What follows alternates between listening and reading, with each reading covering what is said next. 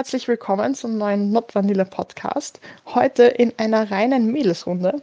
Die Sabi-Rechtskonvention tagt und wir haben beschlossen, wir als drei Sabis müssen uns gegen die männliche Domwelt jetzt einmal auflehnen. Und ihr dürft heute Mäuschen sein und uns zuhören, wenn wir diskutieren, welche Rechte wir alle noch haben sollten. Hallo. Äh, ja, Marc ist mal, wir haben Marc jetzt rausgeworfen.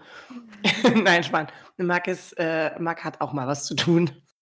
Äh, es sei ihm gestattet. Ja, äh, übrigens, nicht, dass sich jetzt wieder Leute beschweren. Ähm, wir sind alle quasi, also ich, ich bin zwar schon bi, aber überwiegend in der, sag ich mal, heteronormativen, weiß ich nicht, Art und Weise unterwegs.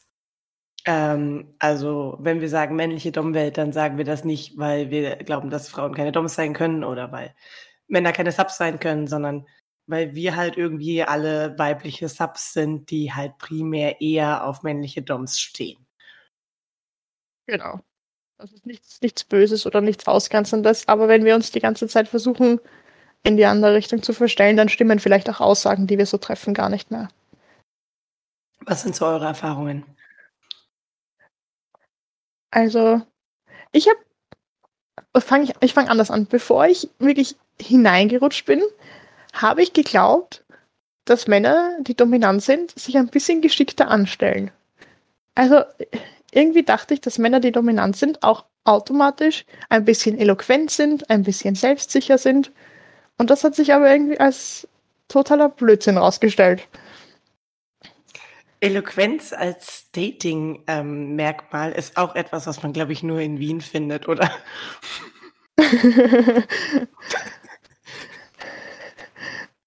ist das so? Äh, ich weiß nicht. Ja, ich, ich weiß, was du meinst. Also ich habe vielleicht, weil ich eben auch schon immer irgendwie so diesen Typ Mensch gesucht habe.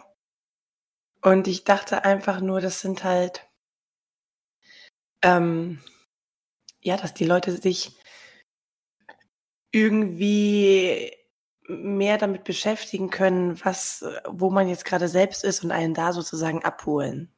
Gefühlstechnisch und emotional und so. Und ich finde, das hat eigentlich gar nicht was mit Dominanz zu tun, sondern ähm, mit Empathie. Aber ich finde auch, dass Empathie einen guten Dom ausmacht. Also so gesehen schließt sich irgendwie wieder der Kreis.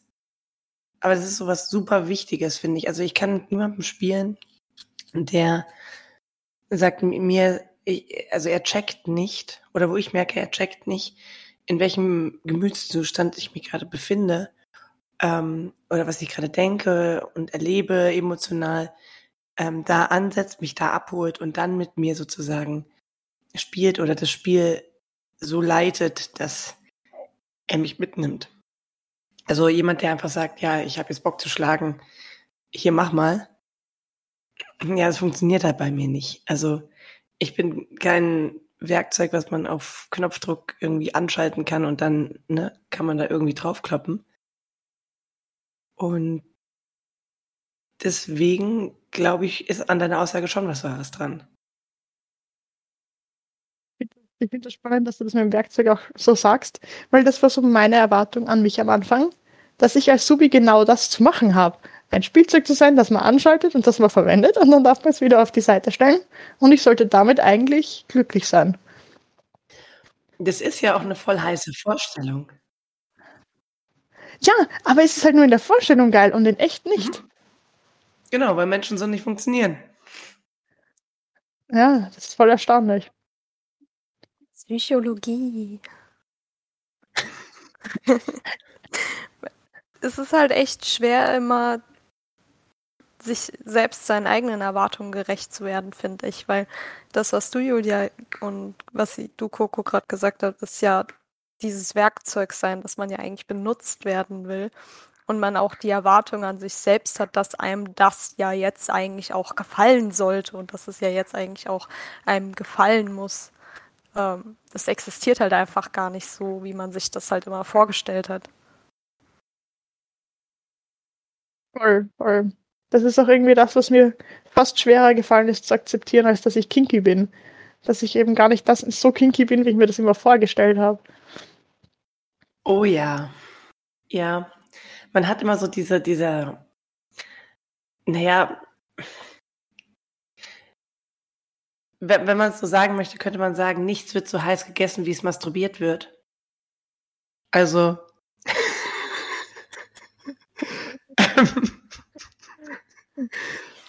es ist halt, ne, wenn man, wenn man darüber so, so nachdenkt und sich dann so in dieses Gefühl reinfallen lässt, dann findet man das total heiß, ja, so lebenslängliche Versklavung und ne, alles. Ähm, so das volle Programm.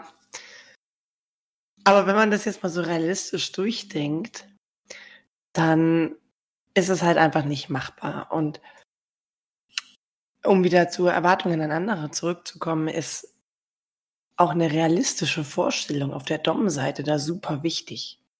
Also das ist ja nicht nur ein Sub-Problem, dass man sagt, man, man hat da so super heiße Vorstellungen und aber man ist halt Mensch in einer normalen Gesellschaft wo gewisse Dinge illegal sind aus gutem Grund und ähm, man ganz anderes sozialisiert ist und das auch gar nicht möchte, dass man jetzt, keine Ahnung, lebenslang versklavt wird oder was auch immer. Und wenn da auch eine falsche Vorstellung von Dom irgendwie aufeinander trifft und er damit nicht umgehen kann, ist das auch ein bisschen schwierig. Weil wenn der halt mit der mhm. Erwartungshaltung rangeht, ja, das ist aber so. So nach dem Motto, im Pornos habe ich ja auch gesehen. Ähm, dann wird es halt schwierig. Also, dann denke ich mir halt so, ja, ähm, da fehlt mir der, der Spur Realismus, da fehlt mir eben diese Form von Empathie, die man irgendwie dafür braucht. Und dann fühle ich mich mit so jemandem unsicher.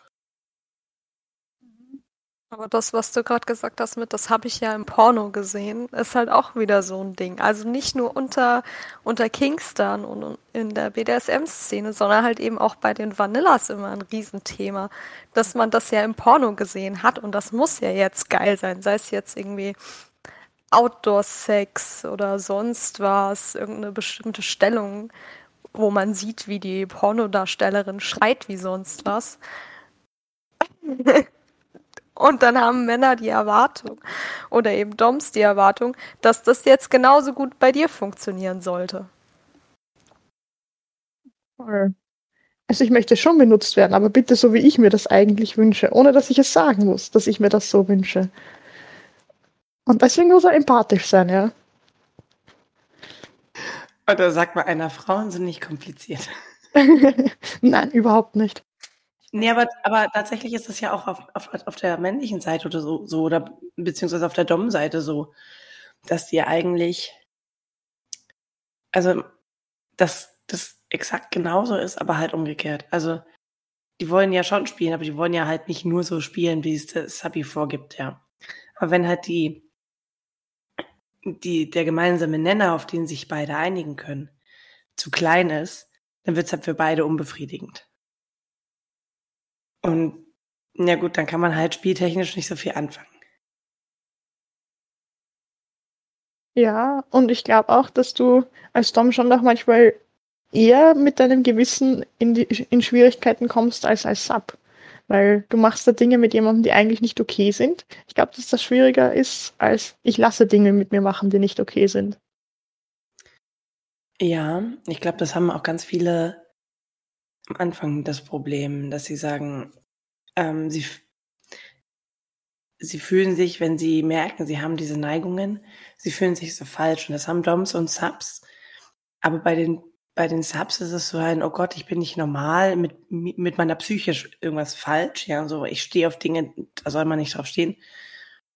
Und bei Doms ist es eher so, so, oh mein Gott, ich bin ein, bin ich jetzt ein Serienkiller oder ein Psychopath oder so? Also, das Eskalationslevel ist einfach irgendwie größer. Ja. Aber ja, ich, ich finde das dann immer wieder lustig, wenn, wenn Doms in ihre Beschreibung hineinschreiben, ja, sie sind ein Kuscheldom und sie sind aber auch bedacht auf das Wohl der anderen. So nach dem Motto, niemand würde das erwarten, weil jeder erwartet, er ist ein harter Dom. Deswegen muss er das jetzt nochmal herauskehren. Dabei erwartet eigentlich jeder, dass man mit den Doms auch kuscheln kann. Ja, oh, das ist, das ist ein interessanter Punkt, ja. Irgendwie stimmt, das ist mir noch nie aufgefallen dass man, dass eigentlich die Erwartung ja genau das die Norm sein sollte eigentlich, ne? Also dass, dass jemand auch einfach menschlich ist, ja. Ja, das stimmt, ja. Da sind wir aber auch wieder bei diesem mm, Maschine-Werkzeug-Ding wieder, weil man eigentlich erwartet, dass der Dom in dem Moment auch funktioniert. Also, dass er hart ist, dass er mehr oder weniger emotionslos ist, weil er das ja während dem Spiel nicht unbedingt so an sich ranlassen kann.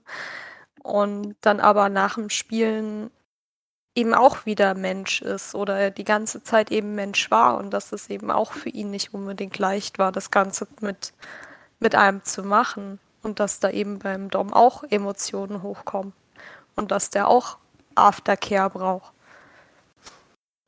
Glaubt ihr, das ist so ein männliches Ding oder glaubt ihr, das ist ein Dom-Ding?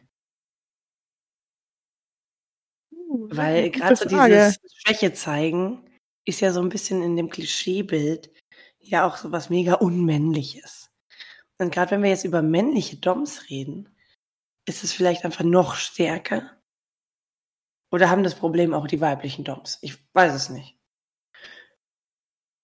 Also den Eindruck, den, den ich bisher von weiblichen Doms bekommen habe, das waren jetzt nur zwei oder drei, da war es schon so, dass die gefühlt ein bisschen härter und brutaler waren als männliche Doms. Ja, das, das höre ich auch relativ häufig, dass die sadistischer sind. Also ich denke, es ist eine Kombination aus beidem. Ich glaube, dass du als weibliche Dom auch so in diese Ecke kommst, wo du ein Klischee erfüllen musst so wie ich glaube, dass auch männliche Doms, äh, männliche Subs das Gefühl haben, dass sie ein Klischee erfüllen und eine, dass man eine gewisse Erwartungshaltung an sie hat. Aber ich glaube eben, dass ja männliche, männlich und Dom, das kombiniert sich halt dann besonders stark. Ich habe einfach manchmal. Ja.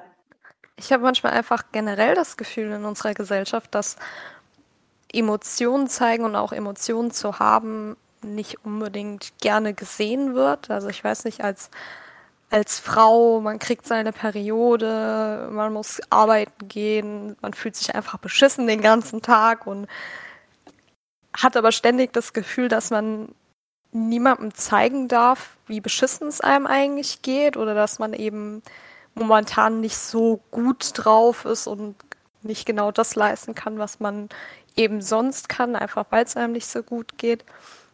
Und dass wir deshalb einfach mehr oder weniger gelernt haben, besser damit umzugehen. Also auch so dieses kleine, mir geht es jetzt gerade nicht so gut, ähm, besser zu verstecken, als es jetzt ein Mann kann. Weil man halt dann da auch wieder sagen kann, dass Männer bzw. Jungs immer die Harten sein sollen und eben die müssen nicht weinen, die dürfen nicht weinen, eben auch auf der anderen Seite beigebracht bekommen. Hattet ihr schon mal das Erlebnis, dass ähm, es irgendwie, dass die, die Session zum Beispiel von, von Dom-Seite aus beendet wurde oder dass es da was Absturzähnliches gab? Nein, eigentlich noch gar nicht. Ich hatte es öfter, dass das aufgefallen ist, dass ich jetzt eigentlich schon drüber bin und das erst dann beendet hat. Mhm. Aber noch nie, dass es ihm zu viel geworden wäre. Nein, das nicht. Okay. Also bei mir, wenn dann eher in dem Sinne, dass, ähm, das habe ich auch schon ein paar Aufnahmen gesagt, das habe ich auch schon auf dem Themenamt gesagt, dass ich halt eben psychische Probleme habe und dass er dann einfach nicht mehr wusste, wie er mit mir umzugehen hat und deshalb dann gesagt hat, das macht jetzt keinen Sinn mehr, wir hören jetzt auf, ähm, wir machen halt ein andermal weiter. Sind wir wieder beim Punkt Empathie, ne? Ja, wobei voll. Empathie bei psychischen Problemen halt echt so ein komplett anderes Ding ist, weil ähm, ich kann nicht erwarten, dass mich jemand versteht und jemand weiß, wie ich mich fühle, der dieses Gefühl selbst noch nie erlebt hat. Gerade bei psychischen Problemen, niemand weiß, der gesund ist, weiß, wie sich eine Depression wirklich anfühlt. Und ähm, da stößt halt eben ein gesunder Mensch sehr schnell an seine Grenzen, weil er dieses Gefühl einfach irgendwann nicht mehr nachvollziehen kann. Weil es einfach so viel anders, so viel stärker ist als das, was ein gesunder Mensch jemals erlebt hat. Mhm. Wie seht ihr das im Thema Kennenlernen quasi? Also es gibt ja auch noch die verquere Vorstellung, ne? der Mann muss die Frau erobern oder weiß ich nicht, der Dom muss die Sub unterwerfen. Ehrliche Frage, war das bei euch so? Weil ich beobachte eigentlich immer eigentlich das Gegenteil.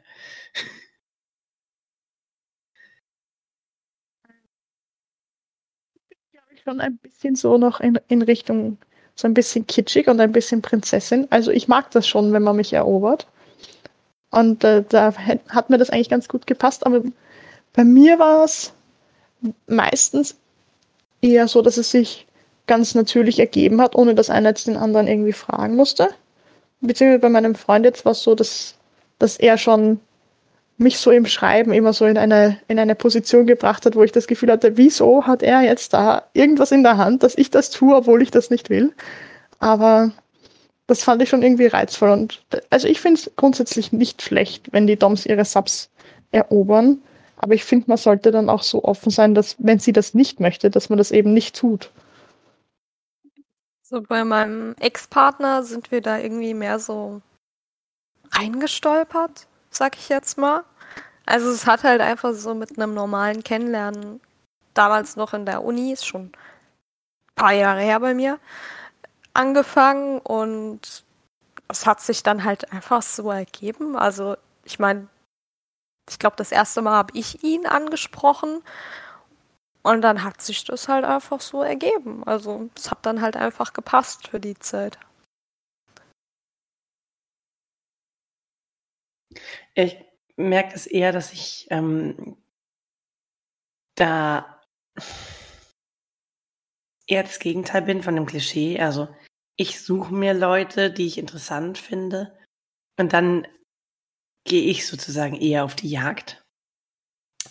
Aber das, was ähm, Julia angesprochen hatte mit diesem, so dass man miteinander schreit und da schon immer so irgendwas in der Luft ist, ne?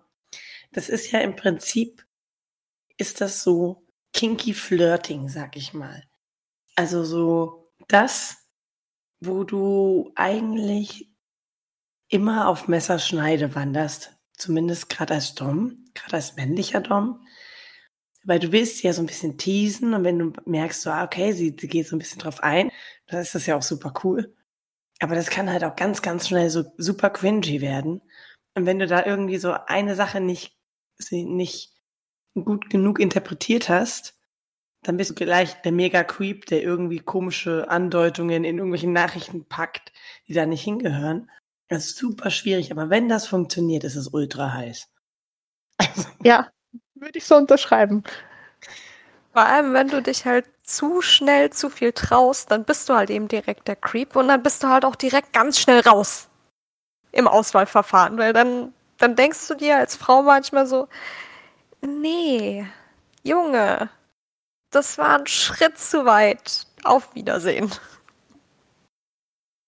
Ich glaube, vielleicht ist es da auch so ein bisschen an den, an den Frauen dann zu sagen, entweder, also äh, direkt klar zu kommunizieren, dass man das sozusagen als solches erkennt und eben auch mitträgt, ähm, um diese Falle eigentlich zu vermeiden und auch selbst halt nicht das un unangenehme Gefühl zu haben, äh, so, ich, ich bin jetzt angecreept worden. Das, ne, das hinterlässt ja immer so eine, so eine, wie so eine Nacktschnecke, so ein Schleim. So, das ist da zwar schon weg, aber eklig fühlt sich's immer noch an. Und ähm, ich glaube, wenn man da mit, von Anfang an mit offenen Karten spielt, dann kann man da relativ viel vermeiden auf beiden Seiten. Und Frust ist da, glaube ich, irgendwie nie gut. Und es kann ja auch sein, dass du was eigentlich total nett findest, aber dass du halt gerade I don't know, einen, einen, einen Partner schon hast und, und kannst dir gar keine weitere Spielbeziehung mehr vorstellen oder du bist einfach generell nicht in der Verfassung gerade ähm, mit jemandem zu spielen oder dich auf jemandem einzulassen. Und dann ist es natürlich schwierig zu sagen, so, hey, das, was du tust und du bist als Mensch interessant und ich finde das auch okay. Und du hast mich jetzt gerade nicht irgendwie beleidigt oder was auch immer. Aber so, ich kann es gerade nicht, weil aus dem und dem Grund. Ähm, und dann äh, gibt man ja auch dem Mann nicht so dieses dumme Gefühl, so voll kann er ins Fettnäpfchen getreten zu sein. So, toll, jetzt habe ich die angeflirtet und jetzt will sie gar nichts von mir und jetzt bin ich der Arsch.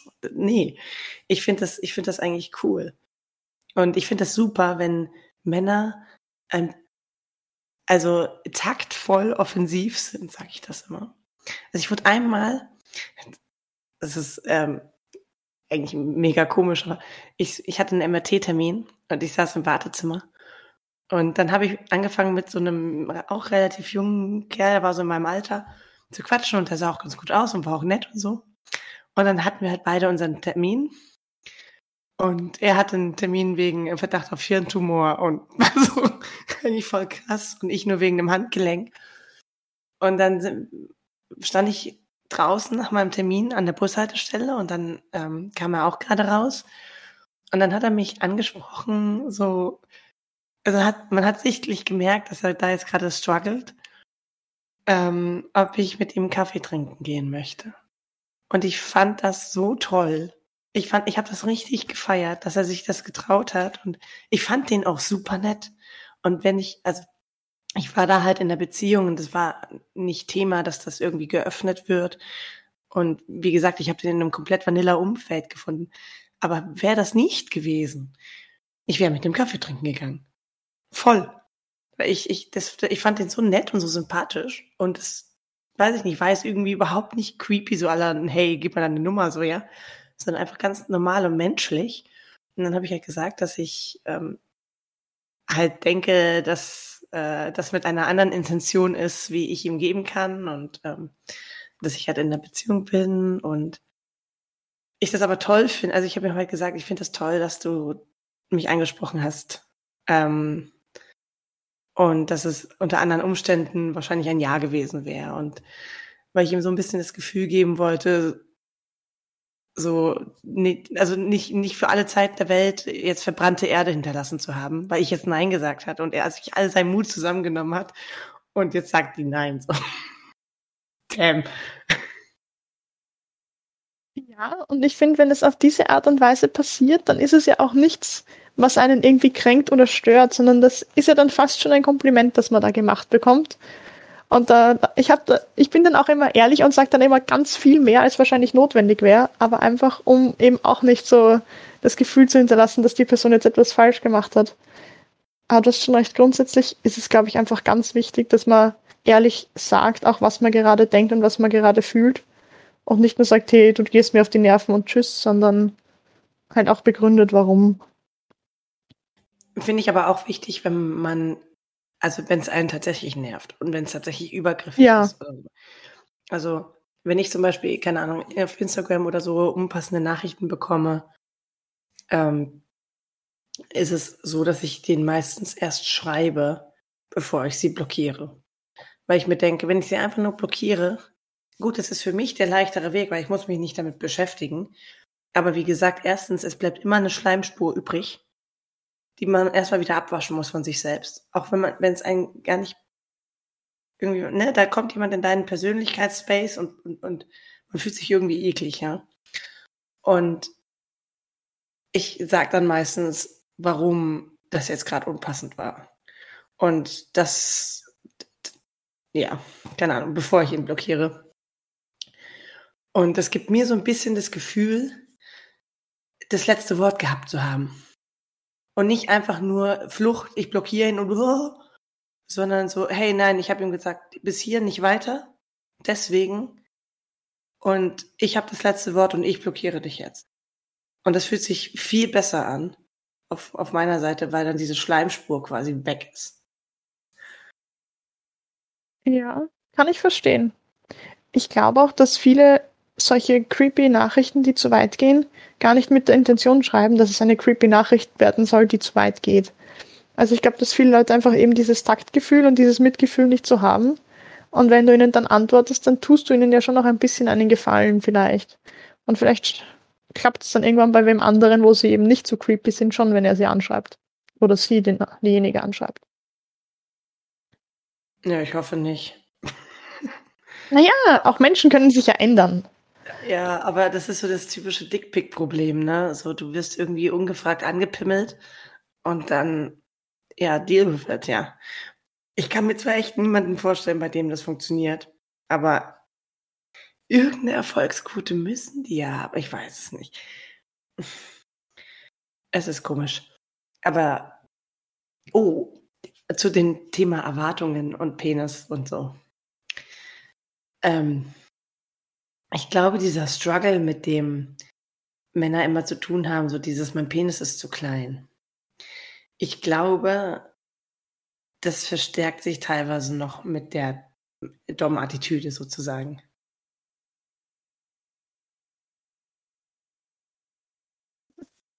Jetzt, denk, jetzt denken beide nach. Ja. Ich weiß nicht, ob das. Hm. Also ich weiß nicht, ich schreibe Doms wahrscheinlich fälschlicherweise auch immer ein übersteigertes Selbstbewusstsein zu. Ist die Frage, ob sich das mit dem kleinen Penis eben kreuzt und das Gegenteil bewirkt, dass man eben nicht dieses selbstgesteigerte Selbstbewusstsein hat oder ob die einfach drüber stehen und es ihnen egal ist. Ich glaube, das ist dann eher Aber dieses Drüberstehen. Also es, es sollte, glaube ich, eher dieses Drüberstehen und es ist ihnen egal sein. sein. Weil wenn jemand das Gefühl hat, so seinen, seinen kleinen Ausbau, sage ich jetzt mal, mit ähm, Selbstbewusstsein überspielen zu müssen, dann macht er irgendwas falsch, weil eigentlich sollte sowas egal sein und eigentlich sollte sowas Nebensache sein, weil es gibt mittlerweile so viele Sachen, die man machen kann. Also es gibt ja Sleeves, um für die Dicke zu arbeiten. Es gibt Sachen zum Draufstecken, dass er länger ist. Also ich finde echt, da gibt es mittlerweile Möglichkeiten, dass das Ganze keine Rolle mehr spielen sollte. Aber es tut es halt eben oft noch im männlichen Kopf. Was ich interessant finde, ist, dass ähm, ich das eigentlich durchweg von, von vielen meiner Partner irgendwie mitbekommen habe, aber keiner davon hatte tatsächlich jetzt, äh, wenn man den Durchschnitt betrachtet, einen tatsächlichen kleinen Penis. Also es war alles immer guter Durchschnitt oder drüber. Und ich denke mir so, so du, du, es ist nicht umsonst Durchschnitt. Und das Ding ist nämlich, dass Männer dazu neigen, mir nicht zu glauben, wenn ich sage, es es ist, länger ist nicht besser. Ab einer gewissen Länge ist länger viel schlechter. Also A für den Mann an sich und B, mir tut es nur noch weh. Er kann nie seine ganze Länge einsetzen, was voll schade ist, wenn man nicht dieses Anstoßen hat. Und so, dann kann man nie wirklich ungezügelt harten Sex haben. Und das ist ja genau das, was ich cool finde. Also ich ab einer gewissen Länge disqualifiziert sich eigentlich ein Mann für mich als, als guter, langfristig guter Sexualpartner. Also gut, man kriegt das bestimmt alles hin, aber es macht Dinge halt viel komplizierter. Und ich finde, so eine perfekte Länge ist, wenn es sich irgendwie gut anfühlt, aber mit gewissen Stellungen es so ein bisschen unangenehm hinten anstößt. So, und das ist so die perfekte Länge, weil dann kann man das schön variieren, wie man das halt gerne haben möchte, ob man jetzt eher Schmerzen bereiten möchte oder vielleicht eher nicht. Und das ist so, so if it fits, it sits. So, fertig. Das ist perfekt. Und ich weiß nicht, größer ist nicht, ist doch irgendwie nur noch unhandlich. Ja, das ist auch wieder sowas, das mit, mit Selbstwahrnehmung der Männer dass viele eigentlich denken, sie hätten einen kleinen Penis, aber dann halt einfach nur im Durchschnitt liegen und der überhaupt nicht klein ist, sondern dass es halt einfach ganz normal ist. die kommen denen ja auch nie wirklich nah. Das ist vielleicht auch das Problem. Also ich meine, die sind immer so diesen halben Meter bis Meter von dem weg. Naja, Meter wäre schon viel, aber so diesen halben Meter. Und ähm, das Ding ist, du merkst erstmal, wie groß ein Penis ist, wenn du den Penis im Mund hast. So. Äh, äh, wenn der mal neben deinem Kopf ist, dann ist der gar nicht mal so klein.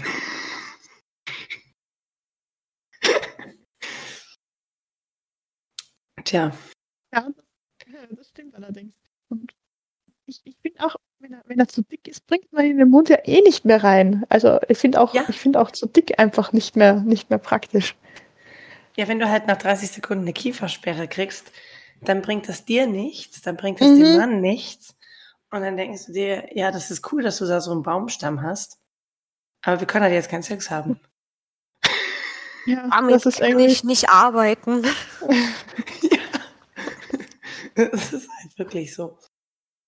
Und ähm, was, aber irgendwie so, so diese Geschlechtermerkmale und die Erwartungen daran, irgendwie ja immer, also sind ja beidseitig. Also der Mann äh, hat ja auch irgendwie, also gut, wir, wir reden jetzt hier über Klischees, ne? Also wenn wir sagen Frauen und wenn wir sagen Männer, dann meinen wir nie immer alle Frauen und alle Männer dieser Erde, sondern so das, was man klischeehaft halt noch in der gesellschaftlichen Sozialisation irgendwie findet. Also, was ich ja beobachte, ist, dass viele Männer irgendwie denken, so, die Frau ist immer rasiert. So. Und ich meine, ich weiß nicht, wie es bei euch ist. Ich finde es total anstrengend und unpraktisch. Also, sich immer perfekt rasiert zu, zu sein, heißt bei mir, immer unangenehme Pickel zu haben, Hautirritationen zu haben. Das ist immer irgendwie wund und, und äh, picklig da unten. Das sieht dann auch nicht schön aus. Und überhaupt müsstest du es alle drei Tage machen. Und hast man sich mal, also, weißt du, als Mann, da machst du nur da oben mal über deinen Penis rum. Aber als Frau, das ist da unten eine Berg- und Talfahrt. Da kommst du gar nicht hin. Und dann hockst du da in deiner Badewanne mit irgendeinem so Handspiegel oder whatever und dokterst da an die rum und, und äh, hoffst nur, dass du dich nicht aus Versehen beschneidest. Und das ist dann so alle drei Tage oder was. Also das funktioniert nicht. Ich gebe es ehrlich zu, die Person, für die ich mich am besten rasiere, ist mein Frauenarzt. Nee, mein Frauenarzt muss damit leben, dass ich halt nicht rasiert bin. Und just, also ich, ich erwarte von, das ist jetzt auch wieder eine Erwartung, ich erwarte von meiner Frauen, also von meinem Frauenarzt, Schrägstrich Frauenärztin, dass sie die Professionalität besitzt, äh, im, da im Busch zu suchen. Wobei Busch bei Ja. mir dann eher Steppe bedeutet, weil so lange rasiere ich mich jetzt auch nicht. Aber bei mir ist der häufigste, der, der, der häufigste Anblick ist so ein bisschen Stoppelfeld. Ja, Aber Frauenarzt oder Frauenärztin, die haben ja auch schon so viel gesehen, auch Eben. nach Geburten und allem Möglichen. Also eigentlich sollte es einem nichts ausmachen. Ja, ob man jetzt rasiert ist oder nicht oder so. Aber ich finde halt einfach so, für mich gehört es dann halt einfach dazu, auch so, dass ich gucke, dass ich irgendwie davor frei habe, dass ich davor duschen gehe und so, dass alles sauber ist, dass es dem Arzt selbst halt auch einfach irgendwie gefühlt so unangenehm, äh, so angenehm wie möglich gemacht wird, also so wenig unangenehm wie möglich. Ja, ja klar, also zum Beispiel duschen und so, ähm, sich da unten mal ein bisschen sauber machen, das tue ich auch. Ähm, gucken, dass da kein Klopapierrest hängt oder so. Ähm, aber ja, ich meine, wenn wenn es einem hilft, dass man sich selber angenehmer fühlt, wenn man du da auf diesem Stuhl legst, ich meine, das ist immer irgendwie so ein bisschen unangenehme Situation, glaube ich. Und dann ist es auf jeden Fall gut. Ich finde interessant, warum das eigentlich so ist. Also warum haben wir die Vorstellung, nur eine rasierte äh, Muschi ist irgendwie schön. Also wenn, wenn man das wachs wachsen lässt, dann ist es plötzlich unansehnlich oder was? Also das ist so. Eigentlich lassen wir Frauen uns da sehr von der von diesem Stigma, von auch von diesem Porno-Klischee irgendwie sehr leiten, glaube ich. Und ähm, irgendwie prallen dann diese Erwartungen, die ja eigentlich sich decken. Ne? Also die, die Frau hat irgendwie die, die innerliche Erwartungshaltung so, eigentlich, oh nein, ich muss mich eigentlich rasieren, weil sonst bin ich da unten nicht schön und alle anderen sind immer glatt rasiert und schön und, und pickelfrei und bäh. Und der Mann denkt sich auch, ja, ich will meine Frau immer glatt rasiert. So. Und jetzt eigentlich denkt man sich ja so, ja, cool, matcht, ja. Aber dass das beide so unglaublich unter Druck setzt, daran denkt irgendwie niemand. Und dass, dass Haare ja auch absolut menschlich sind. Also ich meine, ein, wenn ich da unten immer Babypopo glatt wäre, das dann, also für mich hat das was Kindliches, ehrlich gesagt. Wort Babypopo trifft es auch schon ganz gut, ja. Ja. ja, das ist halt Ja, dieses also ich- Kännchenschema. Das, äh, das jugendliche Aussehen hat damit ja viel zu tun. Also zu einer erwachsenen Frau gehört ja Körperbehaarung dazu. Und eben nicht nur im Intimbereich, also auch Achselbehaarung, Behaarung an den Beinen und allem. Das gehört ja dazu. Das gehört zum Frausein dazu. Und das, was wir in den Pornos sehen, ist eigentlich nur so ein gefüllt wird und eben was jugendliches Aussehen vermitteln soll. Aber es ist eigentlich schon krass, ne, dass, dass man sich als Frau da so viel Gedanken drüber macht und auch der Mann das irgendwie so ein bisschen ähm, erwartet oder zumindest als das, das schönere Ideal ansieht. Äh, und gleichzeitig ist es aber irgendwie nicht Pflicht oder, oder gesellschaftliche Norm, keine Ahnung, dass sich der Mann rasiert, sondern da, da ist dann so, ja, sie kann auch gut mit der, mit der Nase im Busch wühlen, so. Das ist dann so gar kein Thema. Und dann denke ich mir so, ja, also wenn, dann machen wir das, also wenn dann gleiches Recht für alle. Ja, Da muss glaub, ich euch jetzt fragen. Hattet ihr schon mal ein Schamhaar zwischen den Zähnen vom Blasen? Ja, Äh, ja. Ja. und Also es- zwischen den, zwischen den Zähnen weiß ich nicht, aber im Mund auf jeden Fall, ja. Ja, im Mund mehr als eins, aber mir ist eins mal zwischen den Zähnen hängen geblieben. Das ist nicht geil. Das Oh, das ist gute Zahnseide. Bestimmt. Ja, aber das macht halt auch einfach direkt die Stimmung kaputt. Das ist dann einfach so, nope, Krass. jetzt nicht mehr. Aber ich, ich finde auch, das ist, ich glaube gar nicht so viele Männer finden rasiert wirklich so viel besser als Stoppelpiste oder ähm, einfach komplett unrasiert. Ich, ich glaube, das ist halt wirklich wieder so ein Klischee, dass man von den anderen denkt, dass der andere es von einem erwartet und dass man das deshalb macht.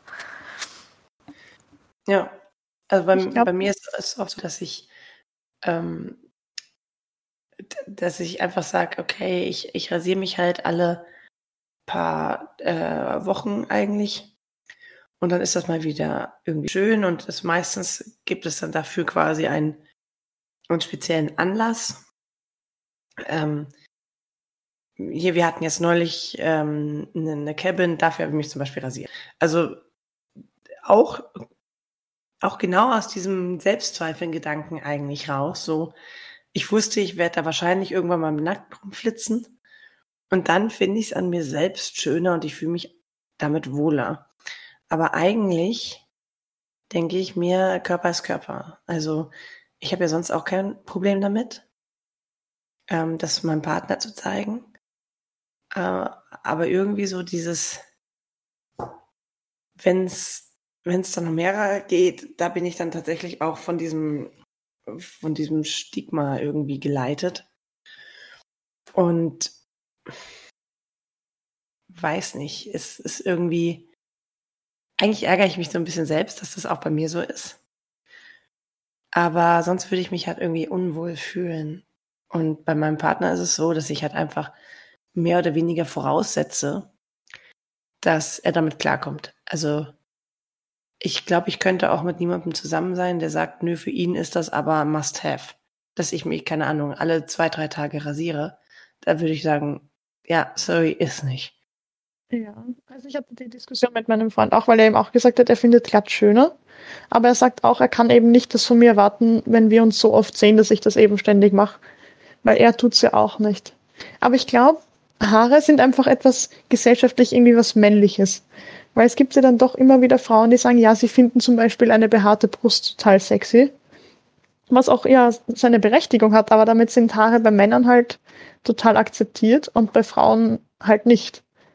Und ich meine, man diskutiert zwar, ob man jetzt untenrum rasiert ist oder nicht, aber ich glaube, ich habe noch mit niemandem diskutiert, ob ich meine Beine oder meine Achseln rasiere. Das ist einfach überhaupt, das steht nicht zur Diskussion, das macht Frau einfach. Und es fällt auf, wenn sie es nicht tut. Ja, das, das stimmt. Also ich habe den großen Luxus, dass ich so helle Haare habe, dass ich zum Beispiel mir noch nie die Beine rasieren musste. Und das ist wirklich, also wenn ich so Geschichten von anderen Frauen höre, das ist wirklich ein großer Luxus. Ähm, aber ja, die Achseln mache ich auch, aber auch die, sag ich mal, kann ich eine Weile lang gut wachsen lassen, ohne dass sie jetzt ins Gesicht springen, weil sie halt so hell sind, dass sie jetzt nicht auffallen.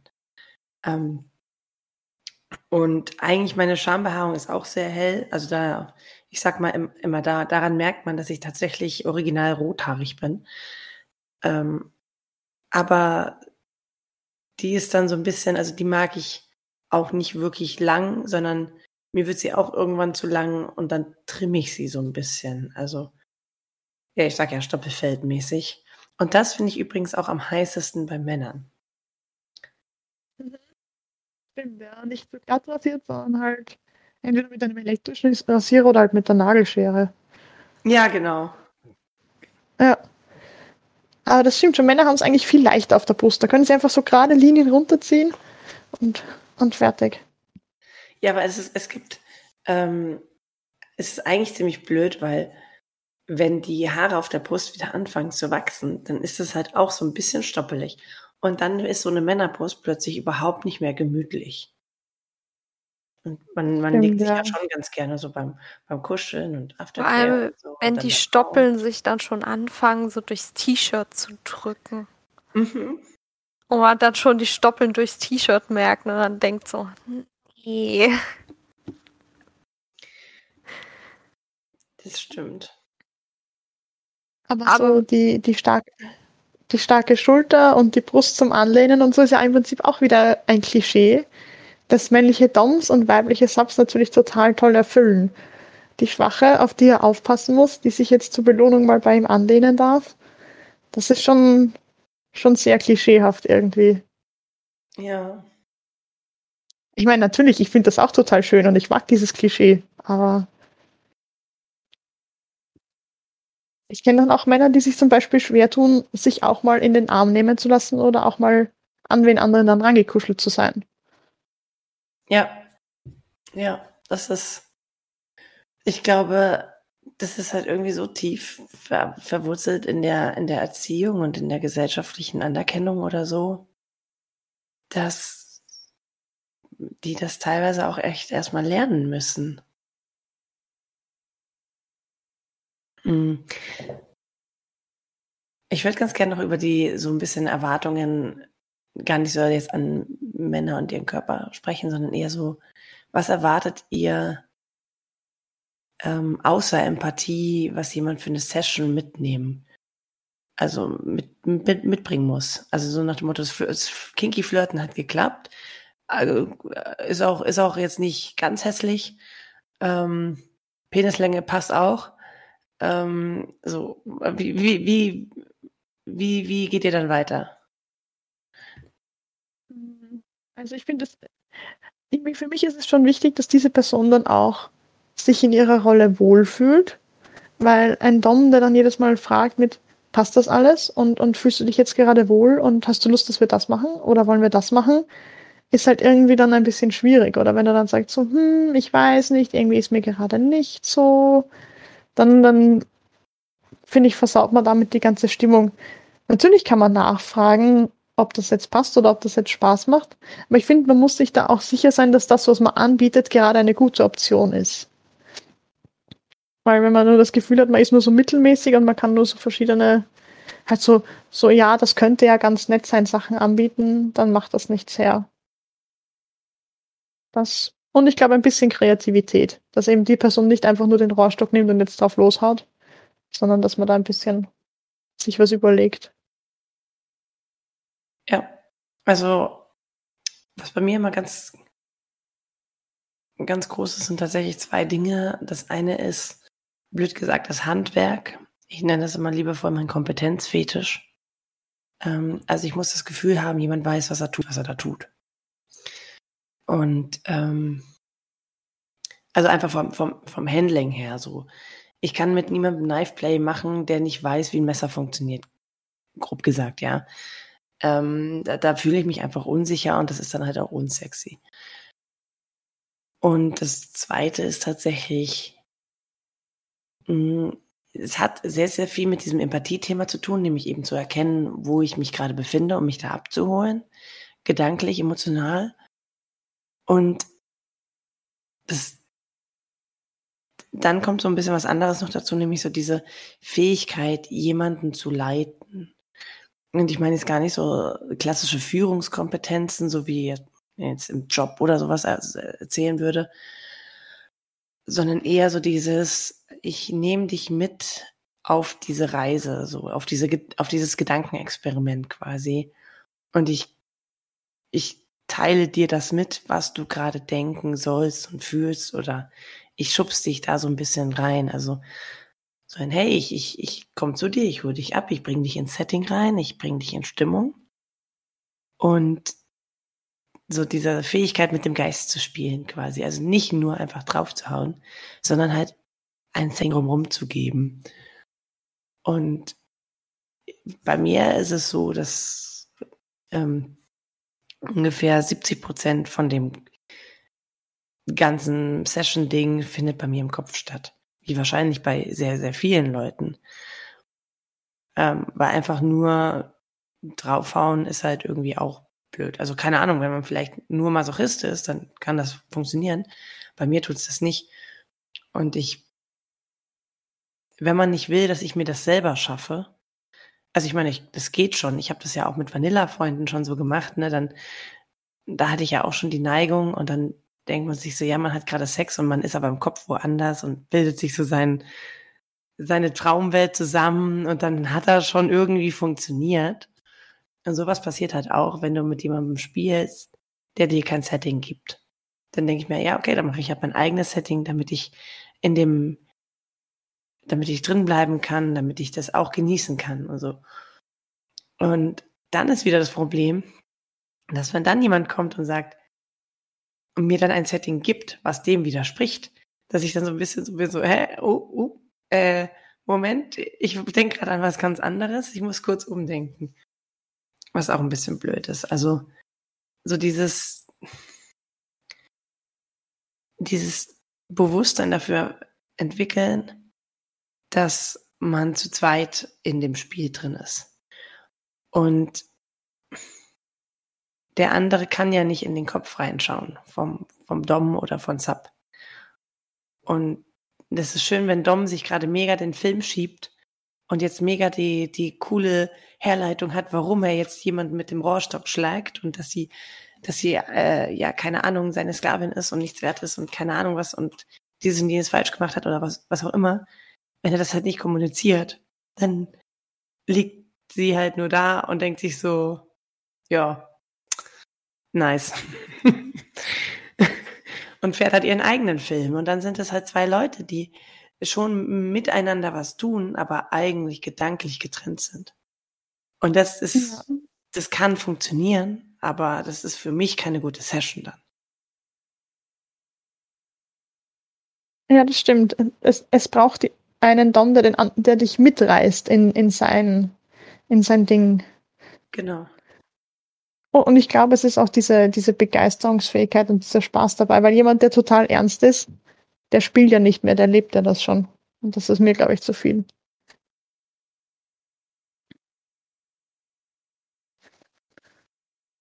Äh, ja. Sonst. Ich glaube, ich weiß nicht, das hat sich jetzt auch mit der Zeit so rausgestellt.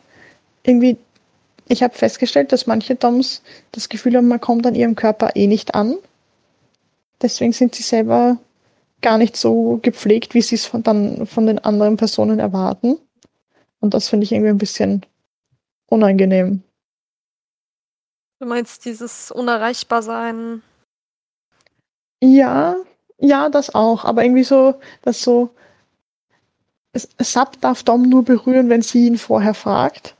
Was ja an sich nicht so, nicht so unangenehm ist, aber deswegen brauche ich mich auch nicht waschen, weil ich erlaube sie ja eh nicht. Also ich hatte schon zwei, drei Treffen, wo ich mir gedacht habe, nein, dich will ich gar nicht angreifen. Warum sollte ich dich darum fragen? Die habe ich dann aber auch nicht noch einmal getroffen. Aber. Also ja, das kann ich äh, sehr gut nachvollziehen. Das hätte ich dann an deiner Stelle aber auch nicht getan. Ja. Und was wir auch noch gar nicht hatten, was mir jetzt gerade noch eingefallen ist zum Thema eben auch kennenlernen, diese, diese Anschreiben mit, ja, ich könnte dein Dom sein, stell dich doch mal vor. Oder so, alle, die so in Richtung mit Sub soll sich jetzt bewerben gehen. Ich weiß nicht, wer auf die Idee kommt, dass das funktioniert, aber das ist mir jetzt gerade auch noch eingefallen zum Thema, was erwartet man von jemandem. Also das nicht. Ich glaube, so eine gewisse Form von, mm, also wir hatten ja vorher schon so, dass, dass, dass sie so ein bisschen übersteigertes Selbstwert, äh, Selbstbewusstsein haben. Und ja, theoretisch schon. Aber dann gibt es noch so diese, diese, die du jetzt vielleicht angesprochen hast, die, die sich irgendwie nie darum beschäftigt haben, dass sie selbst eventuell mh, mm, was für sich tun können, wenn sie einfach mal, weiß ich nicht, ihre Haare waschen, zum Friseur gehen, sich anständig rasieren oder zumindest den, den Bart in eine Form trimmen, die, die den Begriff Bart äh, verdient und nicht Gesichtsschamhaar, äh, ein sauberes T-Shirt anziehen. Und ja, da, also wie, ich verstehe es immer nicht, wie Männer sich teilweise so gehen lassen. Und man sich denkt, so, ich würde dich nicht mal mit, mit Sushi-Stäbchen anfassen. So aus der Entfernung, weil, äh, so, ich riech dich bis hierher. Und dann geht es darum, eventuell mit dir intim zu werden. No way. Also, ich meine, nicht jeder muss sich jetzt irgendwie aufdonnern oder aufbrezeln und ähm, aber sich Grundzüge der Hygiene oder der ähm, der Körperpflege sollte man irgendwie beherrschen. Weiß nicht. Ich finde auch, da kann die Person dann noch so lieb und noch so nett sein und noch so sympathisch, aber wenn das nicht passt, dann, dann geht's halt einfach nicht. Das ja. ist schon. Ja, also generell so mit Vorstellungen auch ist es so. Irgendwie gibt es meistens nur zwei Extreme. Die einen, die sagen so, die, die Sub muss angekrochen kommen. Und die anderen, die irgendwie die denken, dass es reicht zu schreiben, ja, äh, männlich, 27, 1,80, sucht. Okay, wa was suchst du? Äh, so ist es mir, ist es mir vollkommen egal, ob du braune Haare hast oder, oder 1,80 groß bist. So, das ist so, das, ich kann mir dann so jemanden auch nicht vorstellen ich, ich frage mich immer, was die denken. So, da, da schreiben die so einen Dreizeiler und was glauben die, dass man einen Adonis gleichen Götterjungen vor sich sieht und den dann denkt so, oh Gott, er ist 1,80. Aber äh, mein letzter war nur 1,79. Das ist jetzt, äh, also ich weiß nicht. Nicht jede Frau steht auf große Männer. Ich habe mir sagen lassen, es ist auch, es ist auch unpraktisch teilweise. Ja, frag mich mal. kuschelnd durch die Straße laufen lassen, durch die Straße gehen kann, weil die Hände immer auf zwei verschiedenen Größen sind und wenn man sich so die Arme um die Schulter legt. Ja, der eine hat den Arm immer angewinkelt und der andere lässt einfach nur mal fünf Zentimeter weiter runter. Ja, oder, und läuft schon so mit so Schräglage. Also es muss schon irgendwie passen. Ja, vor allem muss ich jetzt mal sagen, Man kann halt auch einfach irgendwann nicht mehr im Stehen vögeln. Ich würde so unglaublich gern mal im Stehen vögeln, aber ich bin 1,60 groß. Ich müsste mir da Plateau-High Heels anziehen, damit das im Stehen halbwegs funktioniert, ohne dass sich irgendeiner von uns was brechen würde oder einen Bandscheibenvorfall bekommen würde. Einfach so weil er so weit in die Knie müsste oder ich so weit auf den Zehenspitzen stehen müsste, dass das einfach nicht geht. Das passt einfach nicht von der Höhe. Du musst auf so ein kleines Höckerchen, wie man früher als Kind hat, damit man zum Waschbecken hochkam. Ja. Ja, so ein kleines. Ich habe auch schon festgestellt, im Stehen. Ja, ja. Ikea hat überhaupt viele tolle Möbel, die man kinky umbauen kann. So, Handtuchhalter, die man zu einem Bock umbauen kann, wenn man ein bisschen geschickt ist. Aber das ist ein Thema für eine andere Folge. Wir sind eh auch schon an dem Punkt, wo wir Stimmt. deutlich über unserer Zeit sind eigentlich. Ja, wenn Frauen quatschen, ne? Ja, ja. Ich glaube, ich habe ein Schlussplädoyer, das ich mir von der Coco jetzt stehen werde, weil ich das Wortspiel einfach sehr toll fand. Es ist keine Erwartung an die Männer, also sendet keine Dickpics, weil wir fühlen uns angepimmelt. ja, das Angepimmelt war wirklich großartig. Oh mein. Man muss aber ja. auch mal dazu sagen, Marc muss sich die Folge noch anhören, weil er sie schneiden wird. ja, aber ich glaube, ich glaube, Marc kann sich mit sehr vielen Dingen, die wir gesagt haben, sehr relaten. Aber trotzdem wird er sich denken, oh Gott. Dann lasse ich sie einmal alleine. Den Hühnerstall. Na gut, ähm, so, jetzt muss ich, jetzt muss ich das, äh, das Sprüchlein sagen, was Marc immer sagt. Also, ähm, äh, ja, liked uns, folgt uns, kommentiert es, schreibt uns, ähm, sendet uns keine Dickpics und pimmelt uns nicht an. Das wäre sehr nett. Äh, kommt auf unseren Discord-Server und äh, ja. Schaut auf unserer Homepage vorbei. Yay!